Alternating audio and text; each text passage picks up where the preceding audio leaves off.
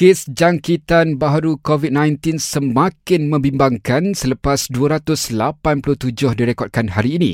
Kesemuanya merupakan kes penularan tempatan. Menurut Ketua Pengarah Kesihatan Tan Sri Dr. Nur Hisham Arumah, Kedah catat kes penularan tempatan paling tinggi iaitu 129 kes diikuti Sabah 113 kes.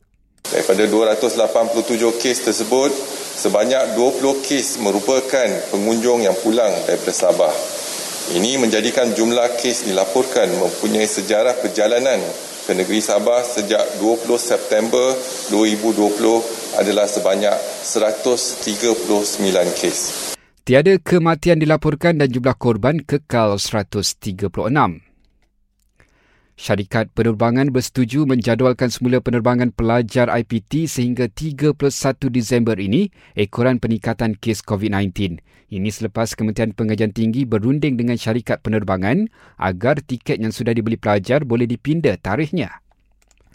Sarawak menutup pintu masuk sepadan sehingga 3 Disember depan berikutan peningkatan semula kes COVID-19. Sementara itu, lebih 700 pegawai dan anggota polis jalani karantin selepas membantu operasi sepanjang pilihan raya negeri Sabah minggu lalu.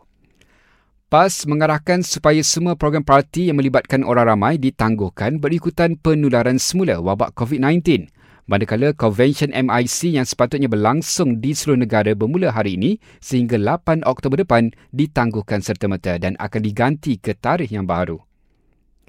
Dalam perkembangan berkaitan, Presiden Amerika Donald Trump dan isterinya disahkan terkena jangkitan COVID-19.